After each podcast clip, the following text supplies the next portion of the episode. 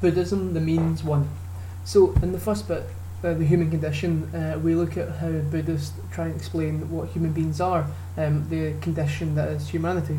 Um, in the second section, we look at the goals, which is the destination for Buddhists, where they want to achieve, which is also Nibbana. And the last section we look at is uh, the means, and what that what that means is uh, how they get there, how do they reach Nibbana, and uh, how do they achieve the goals they're looking at.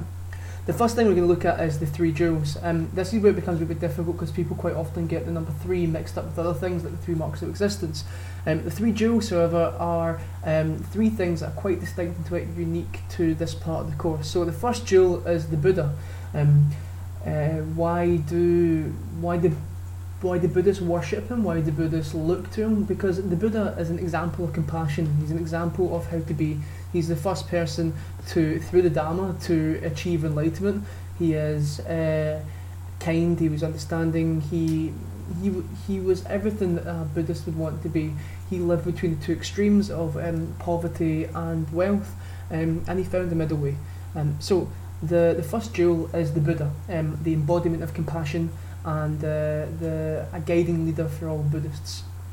The second jewel is the Dharma. The Dharma is the teachings of the Buddha.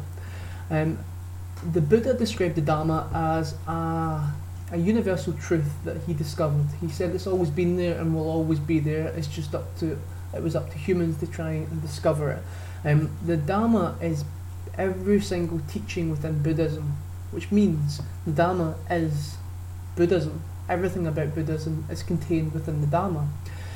There's two variations of it, there are two views on it, sorry, um, Theravada and Mahayanan Buddhists. Um, Theravadian Buddhists take a more stricter interpretation of the um, of the the Dhamma, uh, sorry, the Dharma, um, specifically the Dhammapada and the Tripitaka. Um, Theravadian Buddhists believe that they can gain enlightenment and reach Nibbana through following the teachings within the, the Dhamma. Mahayana Buddhists take a, a, a different, dare say, more liberal approach to it, where they um, they take other sources such as teachings of other beings and other bodhisattvas and helping each other and other modern interpretations of it, such as the Dalai Lama, who is a um, who is a Mahayana Buddhist. Um, so, yeah, they, they take different interpretations of the Dharma, the teachings of, of the Buddha. The last one is the Sangha.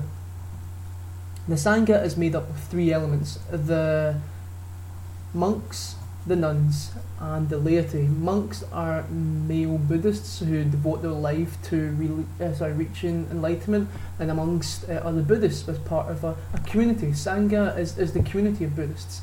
Um, the nuns are female Buddhists, and the laity are non ordained Buddhists, so everyday people sitting in offices, sitting in, in school Buddhists.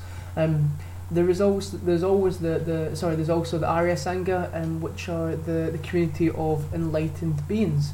Um, so the three jewels just to kind of summarize are the Buddha, the Dharma, and the Sangha.